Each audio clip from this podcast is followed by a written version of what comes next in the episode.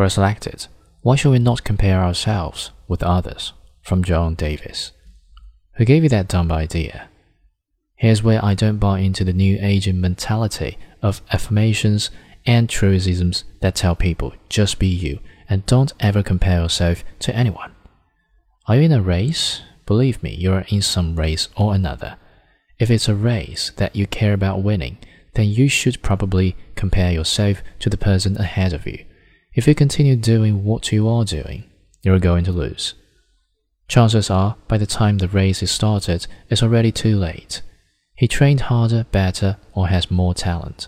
Maybe, just maybe, you'll get a lucky break, but that's all it will be luck, and you'll know it. You can't live on luck, not for long, even if it is a personal race. You wish that number was smaller. There's also going to be a few people ahead of you. They got the time you wanted. So no matter how much you say it's just about having fun or I'm just here for me, you're really here to race.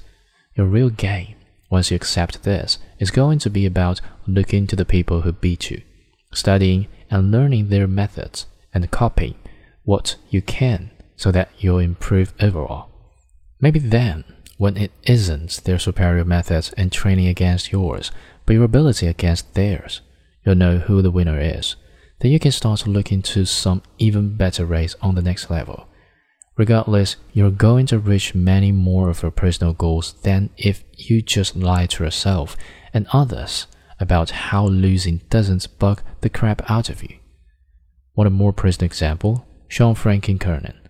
That dude came onto Quora like yesterday compared to many of us, yet he is already at 16500 followers at this point. Then there are the people like me at less than half that and years to my name. But John, you might say, there's nothing wrong. 6600 followers of your own. Screw you. I like winning and am not afraid to admit it. Now I have two choices. I could say into the mirror like an insecure man child, you're special just the way you are, and give myself a great big hug. Or I can say, he obviously figured some things out. What is he doing that works? Well, here's what I did. I humbled myself. Something that I'm so special mentality has a really bad way of preventing us from doing, and started studying his answers and the answers of other writers who were winning the race.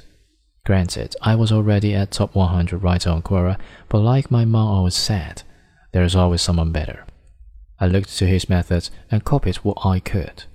Granted, some things I never change. Some of my big answers are big for a reason, even if they do lose a lot of readers before they click upvote and share it to others.